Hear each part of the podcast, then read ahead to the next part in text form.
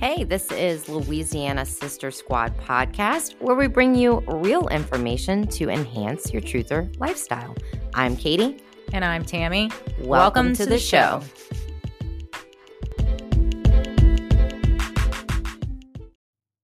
On this episode of Louisiana Sister Squad podcast, we're speaking with Destin Noack, also known as Texas Garden Guy, across all social media platforms.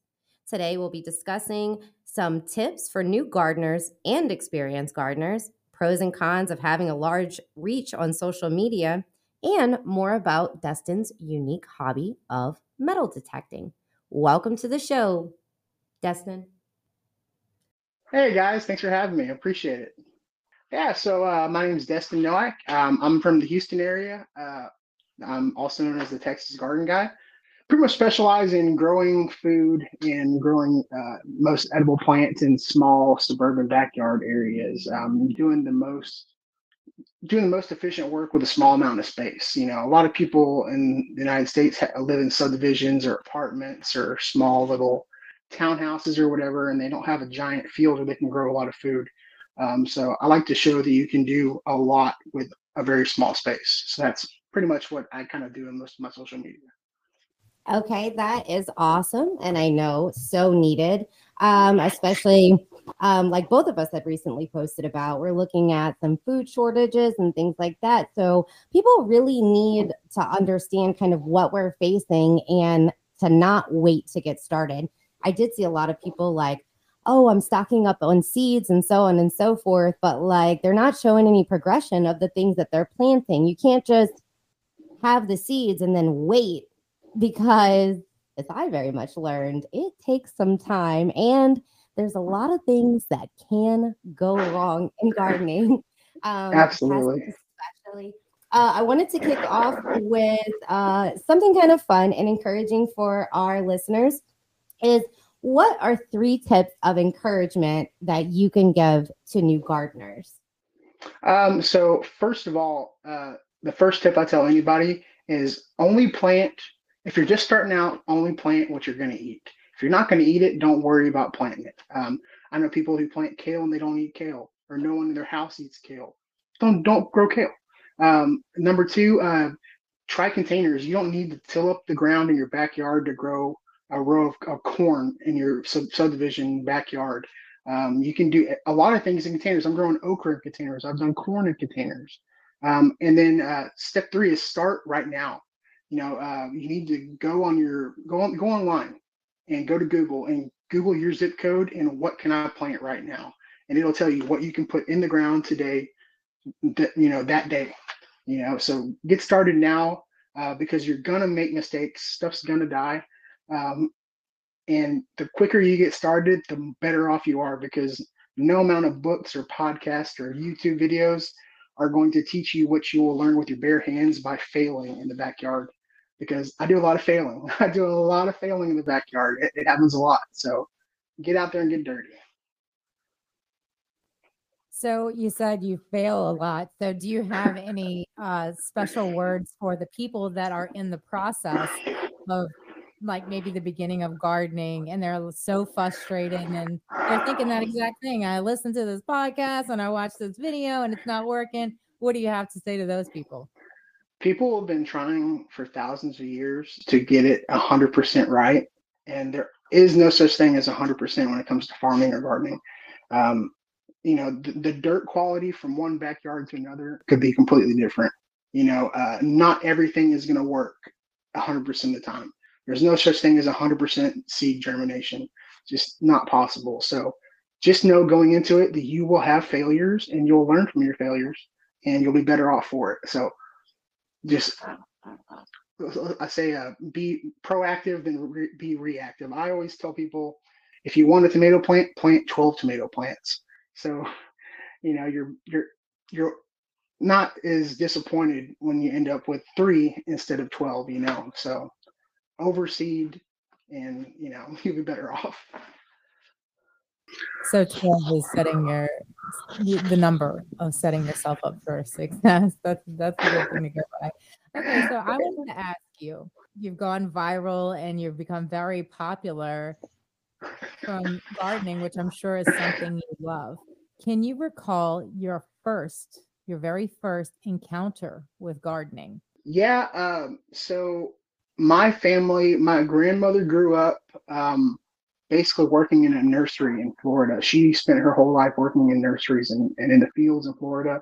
Uh, my grandpa's side, you know, they were picking cotton here in the, the in Texas, you know, so and they always had a, a garden in the backyard, not because it was fun or because you can make YouTube videos about it, because you weren't making enough money to, you know, buy all your okra or your or your whatever, you know. So it was just something you did, especially after World War II. You know, a lot of families came back, and you know, a lot of family members didn't come back, and so the government was telling everybody plant a victory garden, plant a garden, you know, uh, put less stress on the food supply chain and grow your own food. And you know, I think there's a lot of lessons that can be taken from that. But my my first uh, encounter was I planted. I don't know if y'all know what a canna is. A canna lily. It's um, it's in the banana family. Uh, but I remember they they drop pods like like little beads, and wherever they drop, they grow a canna. And so my grandma had cannas, and I remember I think I took a pot out of the kitchen and brought it outside and filled it with dirt when I was like five or six, and put some canna seeds in it, and then I was growing cannas. So, uh, but have had my hands dirty for a long time. That's such a sweet and special memory, especially tying it back to your grandparents. Our grandmother mm-hmm. um, was a very good gardener. Um, and I could remember that she did, you know, I'm the last of four. So my entire life, very clear memories of just her backyard being full and lush. Yeah, she grew up on an in an on an apple orchard in Pennsylvania. And during the harvest time, her and her sister didn't even go to school. They worked on the farm. So yeah, she she definitely brought that down here with her when she married my papa. I mean, places in the Midwest, like you were saying, that you know, not even be able to go to school because it's harvest time. That's they do in the Midwest, like in Nebraska, Iowa, Indiana, places where they grow a lot of corn and stuff.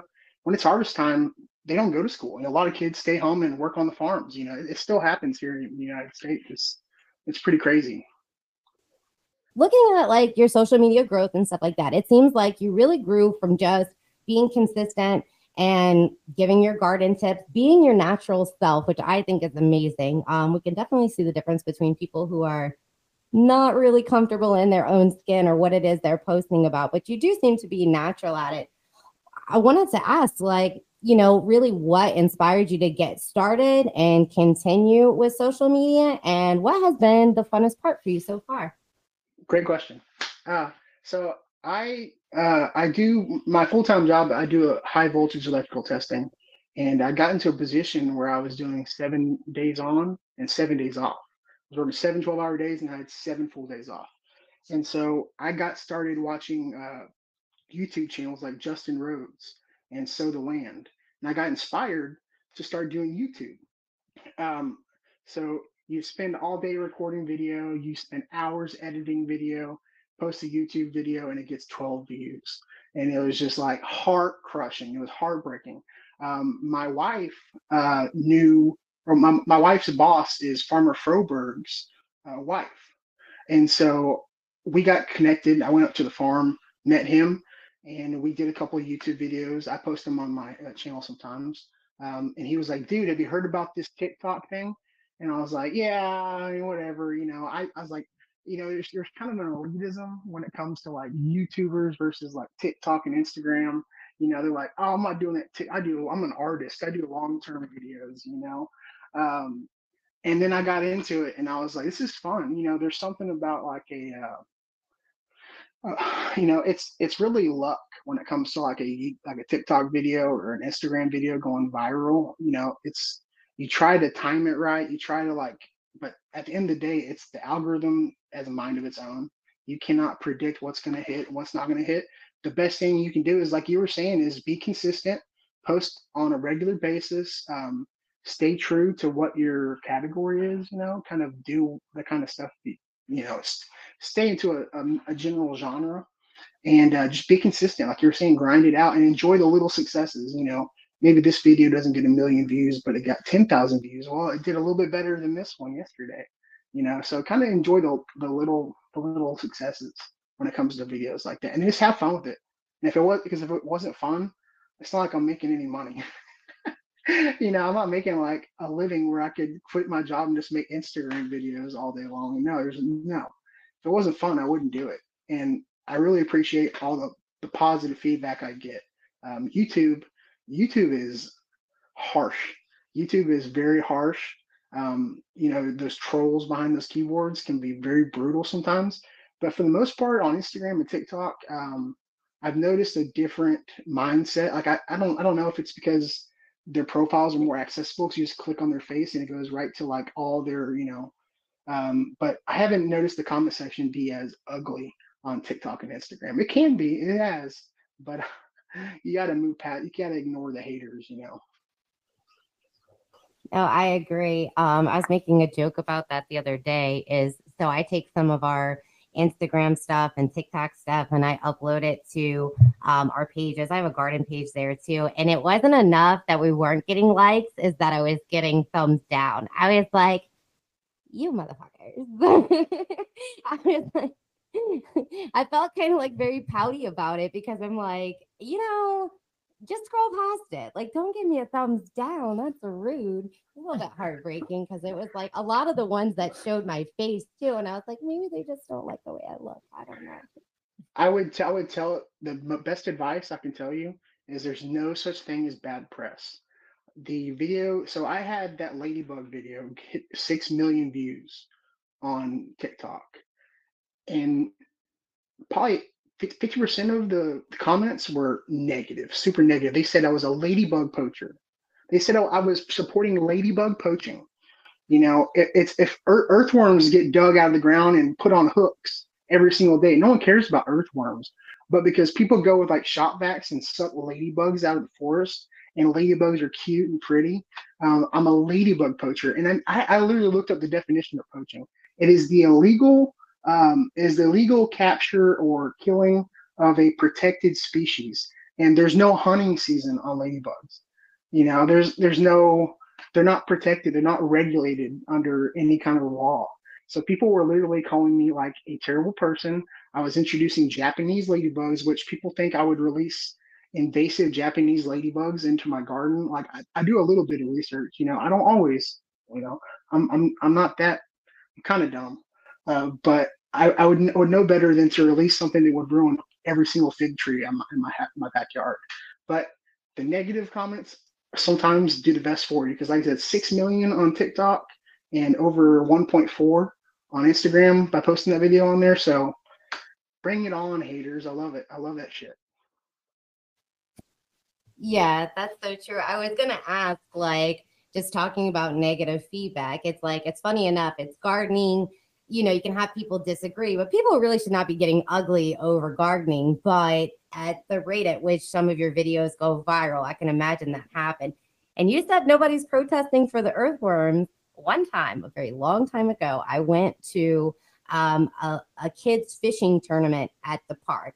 And I guess that was my first experience with vegans. This is pre internet. And they had signs fish have feelings, um, the earthworms, like all of that that they were like anti everything. I fished anyways.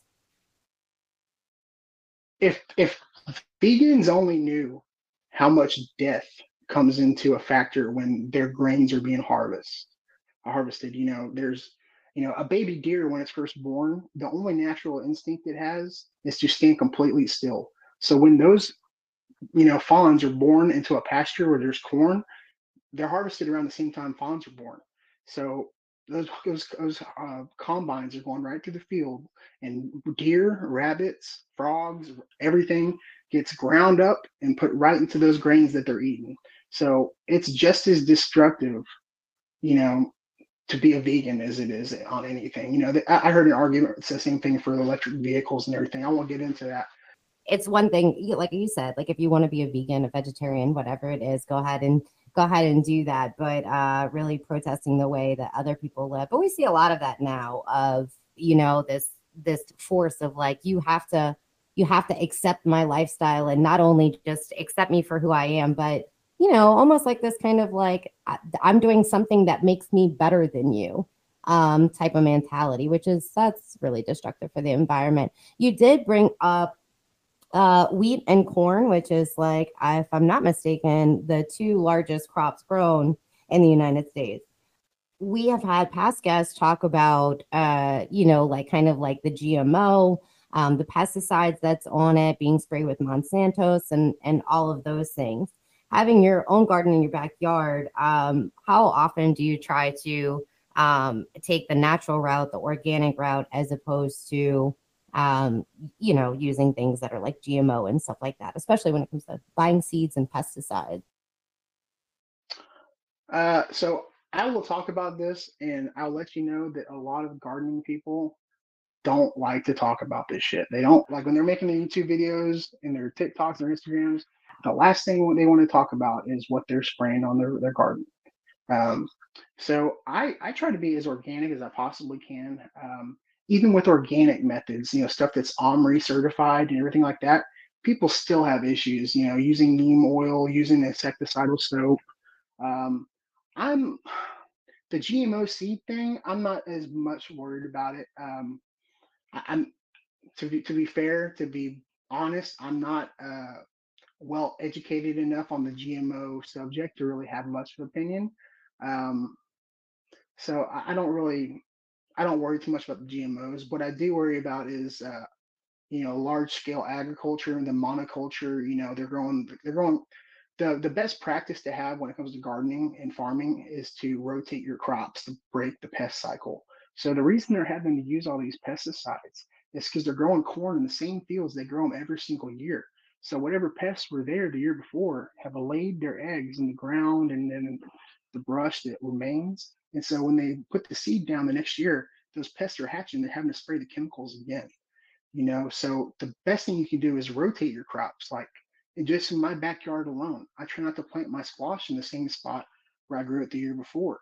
Because if you have a squash vine borer problem and you compost and you put your stuff in the piles and stuff like that, they're going to leave their eggs and their larvae in there and they hatch the next year. And if you're squashing the exact same spot, not that they wouldn't move across your yard, but it just makes it less accessible.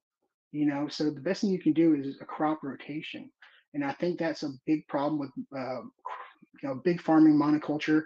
But I'm also not an agronomist or a well-educated uh, you know farm. I'm not, I don't have a farm doctorate. You know, that's just my opinion. You know, I, it's not a hill I would die on. And I understand what it's got. I'm, it's a it's a large task to feed this nation, and uh, you know it's i think a lot of us could really just help out by growing more in our own backyards you know that that's that's the opinion i have is that we need to grow more on our own and be less dependent on big ag. I definitely agree and that is great advice moving um, your crops. This is my first year having four garden beds and so that's definitely a good tip as i move into fall and the next time when I do spring, it can flip flop everything around, especially because you might have saw the squash bug. I went on vacation and I came back and these little shits was attacking one, then it's attacking the other. And I was so sad at even like my little baby squashes that were on there were black. I was like, oh my God. I went outside with a solo couple of Diatomaceous earth. I'm like, like, like you said, we don't always uh, research and think. It's like I've used it before, I knew what to do, but I was so upset by the bugs, I just kind of went ham. So I'm hoping that works. you should have planted 11 more. I know, but my squash, the squash plants are so big, are so big. I do have one more that I can put.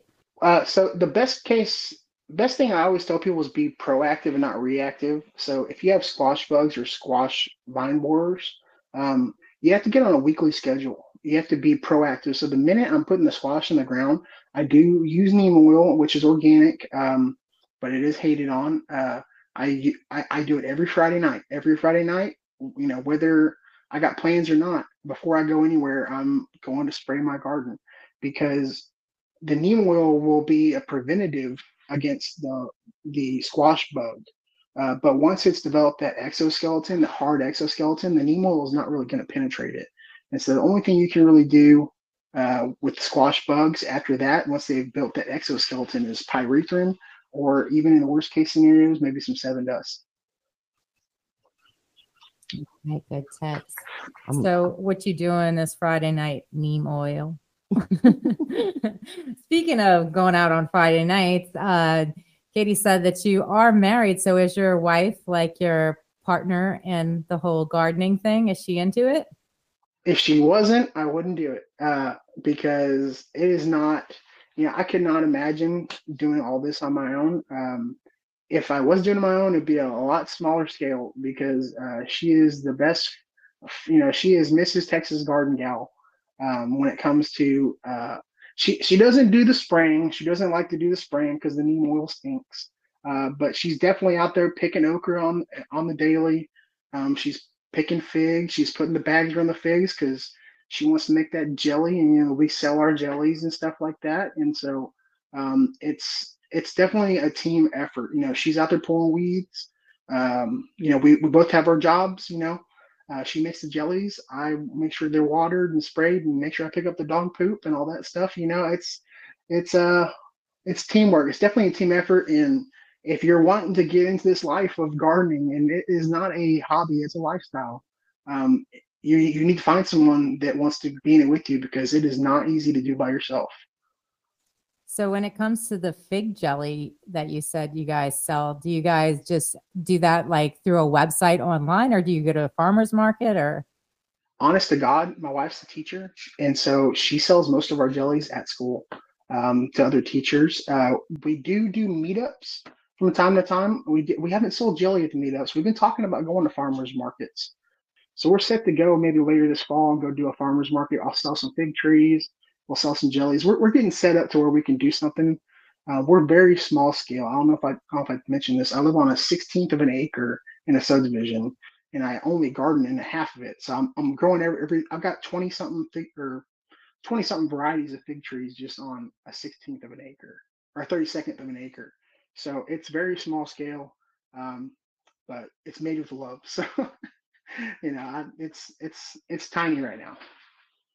We had um, Chef Molly on. I don't know if you've seen, um, we shared her on our page, but she has a big organic regenerative agriculture farm in California. If you haven't listened to her episode yet, please go check it out. She is passionate about everything she's doing, and she's actually leaving California and coming to Texas because she said she just cannot deal with California anymore. They tell her uh, when she tries to put sheds together for her farmers so they can work in the shade when it comes to, you know, doing all the produce and everything. Um, and then she sells at the farmer market. But she said she is selling, you know, like pickled things and jams and jellies and stuff like that. And in California, she's in tr- she's in trouble with the canning department. And she went on to say she's actually in trouble with 17 like agencies in regards to farming and gardening. And she said, I had enough. So she bought some property in Texas and they've been working on that and getting ready to transition. But she also has organic vegan restaurants um, in California as well. So they're they're really closing the gap. They take the food scraps go back to the farm for compost. Um, I think she said like 80% of the food in the restaurant is coming from their garden and so on and so forth. And um, you know, she just has had a terrible time. So if you what you can and cannot do with your own life, that's like infringing on your rights. I mean, with her, how much uh, she got 17 acres in California, and I think she's got 17 or 20 acres that she just bought in Texas. But if you can imagine the, all of those things supplying your life, and then somebody coming in and saying you can't do this, you can't do that, is is absolutely insanity. I always love hearing that more Californians are moving to Texas. I, for all the California people out there, I just want to let you know land is much cheaper in Oklahoma. Just go to Oklahoma instead. So there is a good and a bad reason to have, you know, I'm I'm I'm not a big uh, big government guy. I'm, I'm more of a small government, local government. Uh, but I do understand certain regulations, and uh, but they can also be a pain in the ass, I'm sure. And it sounds like she's doing something a little bit larger scale too. So that's much different than what I'm doing. I, I can understand that.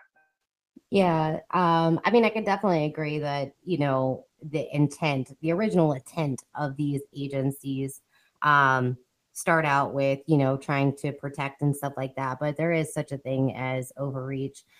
in order for agencies like that to really be proactive, there would be more education. The health inspector, when they came in, it wouldn't be about fear and writing, um, you know, fines and so on and so forth. It would be more education driven.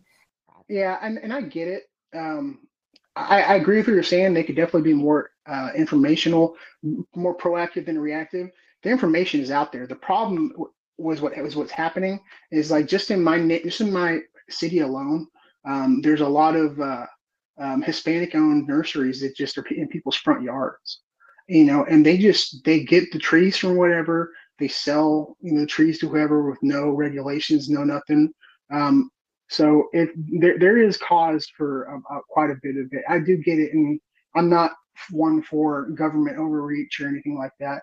But they, I'm to a certain you know certain circumstances i get it you know it's it's definitely some overreach at a certain point i get it positive and negative to it um, and i think a very realistic view is to just understand that all of these agencies can improve what they're doing and it's about your local government so it matters you know who you elect how you're involved um, even you know you now that you're licensed providing education for other people that you know want to follow in those same footsteps and so that's why i think it's so wonderful you doing what you're doing. And now that you're licensed and going to be moving forward, I would expect some change coming through on your page. Um, and that information is going to change as well. Um, and so we can keep inspiring people to be more proactive. I agree. Our next segment, uh, Tammy has a couple of questions for you. Tell us a little bit about the metal detecting and how you got into that. So I got into it because a guy at work. I, would always been uh, into history. I wanted to be a history teacher when I came out of high school. Um, so I've always been into history. I've always been into like antiques and like older stuff. Um, uh, so a guy at work had got me into it. I got the metal detector. All I'm a big accessory guy. Like if I have a sorry, if I have a GoPro, I gotta have all the accessories. If I'm a metal detecting, I gotta have all the accessories. So I had the pinpointer, the shovel, everything, and uh, we would go to the beach and dig around and you're mostly finding people's pop tops their you know now you find a lot of vapes you know that are you know trashed everywhere um, the best thing you can do is kind of get uh, a landowner's permission so what we found was go, google maps or google earth you can download it on your computer and you can go and if you have a friend or someone's uh, land, you can you can go back in time, satellite images, and see where old homesteads or old barns, old buildings used to be from old satellite images going back to however long satellites been around. Um, and you can you can kind of see that's what you want. You just go in an open field, like you were saying in Germany, people have been over there for thousands of years. The United States, there hasn't been a whole lot of metal over here for a couple hundred years. So you're only going to find so much stuff, you know, up to a certain date. But what you want to do is find an old home site or a place where, where a building was where you're going to find nails you're going to find artifacts you know uh, at the beach you're going to find a lot of trash i dig up mostly trash um, but i also feel good about it because i love the beach um, and it gets trashed a lot you know during like you know uh, so it's kind of nice to help out and kind of just clean up a bunch of trash out of the, of the beach too so you're kind of doing that but it's fun it's really fun especially when you find good stuff Oh, what's the best thing that you ever found? So the best thing I ever found was at I was actually metal detecting my grandpa's house.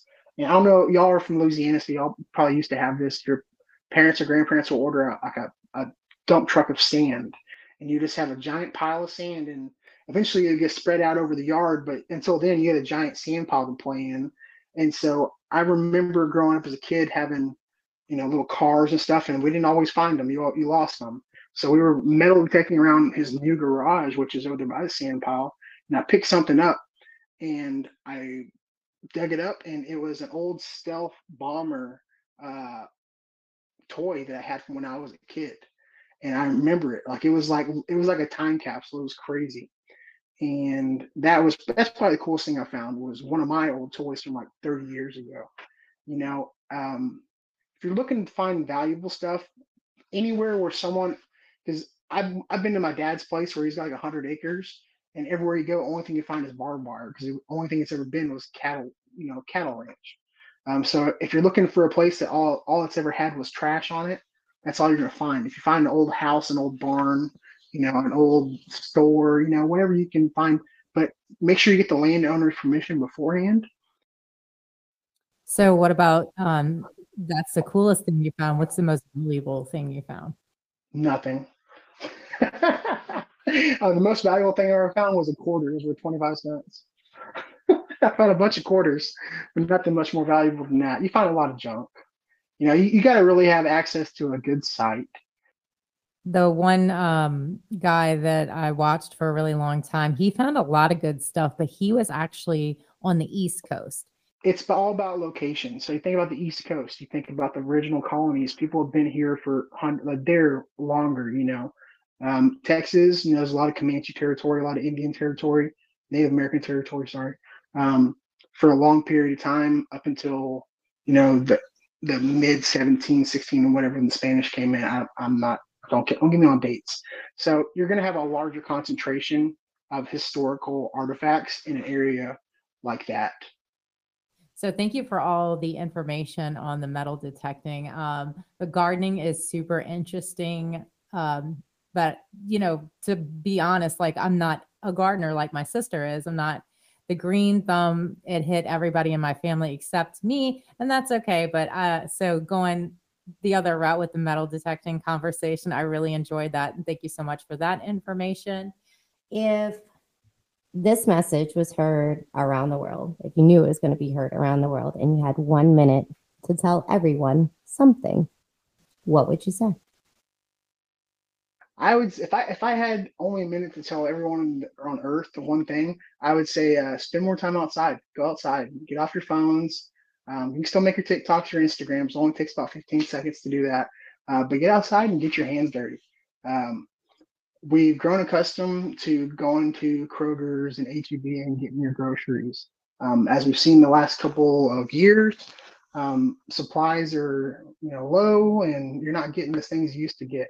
So if there's, if you say you like okra, grow okra. Grow one thing. Grow one thing you eat. You don't have to grow the wheat for the bread, the corn for your corn on the cob. If you like okra, just grow some okra and just just grow one thing that you eat. Just take one thing out that you don't have to buy at the grocery store. Do that. And if everybody did that, we'd be a lot better off, I think. Okay, that's an awesome job. Thank you for uh, for saying that. I think that's really encouraging, and hopefully, we inspire at least one person to get started. We have one watermelon. There you go. Yard that's from your plant. Oh, Yeah. I live in what used to be my grandmother's house where the whole garden was our whole life. And um and so last year we decided to make a garden and like everything died and I think it's the quality of the soil. I'm not sure. And then this year we planted a few things and they did okay, but uh my sister has a bunch of watermelons known as, "Oh, did you see my baby watermelon?" And so anyway, so she gave my mom one and we planted it.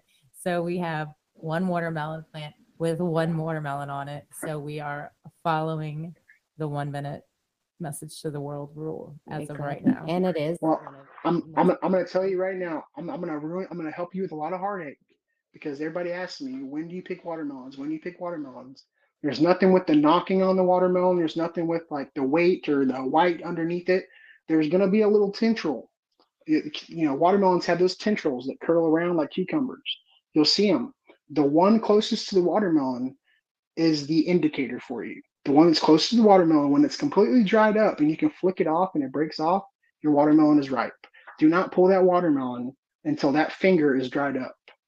And it'll it'll break your heart. I've done it so many times where I think that freaking watermelon is ripe and you cut into it and it's all white.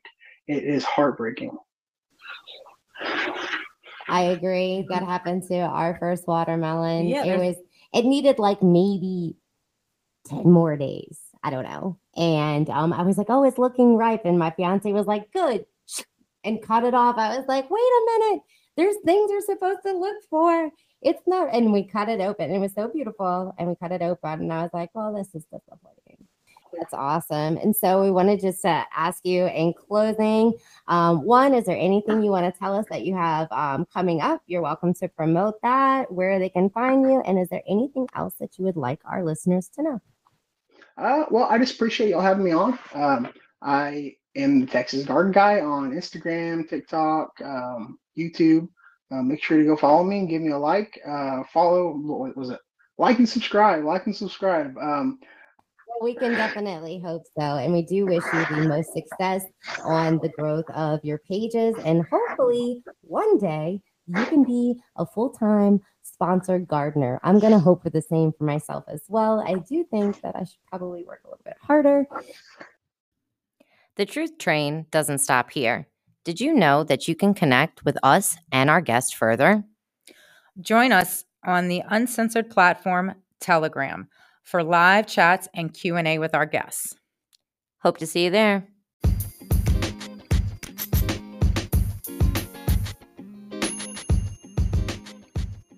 Before you go, hit follow and share with a friend. Wake up to a new episode of Louisiana Sister Squad podcast every Tuesday.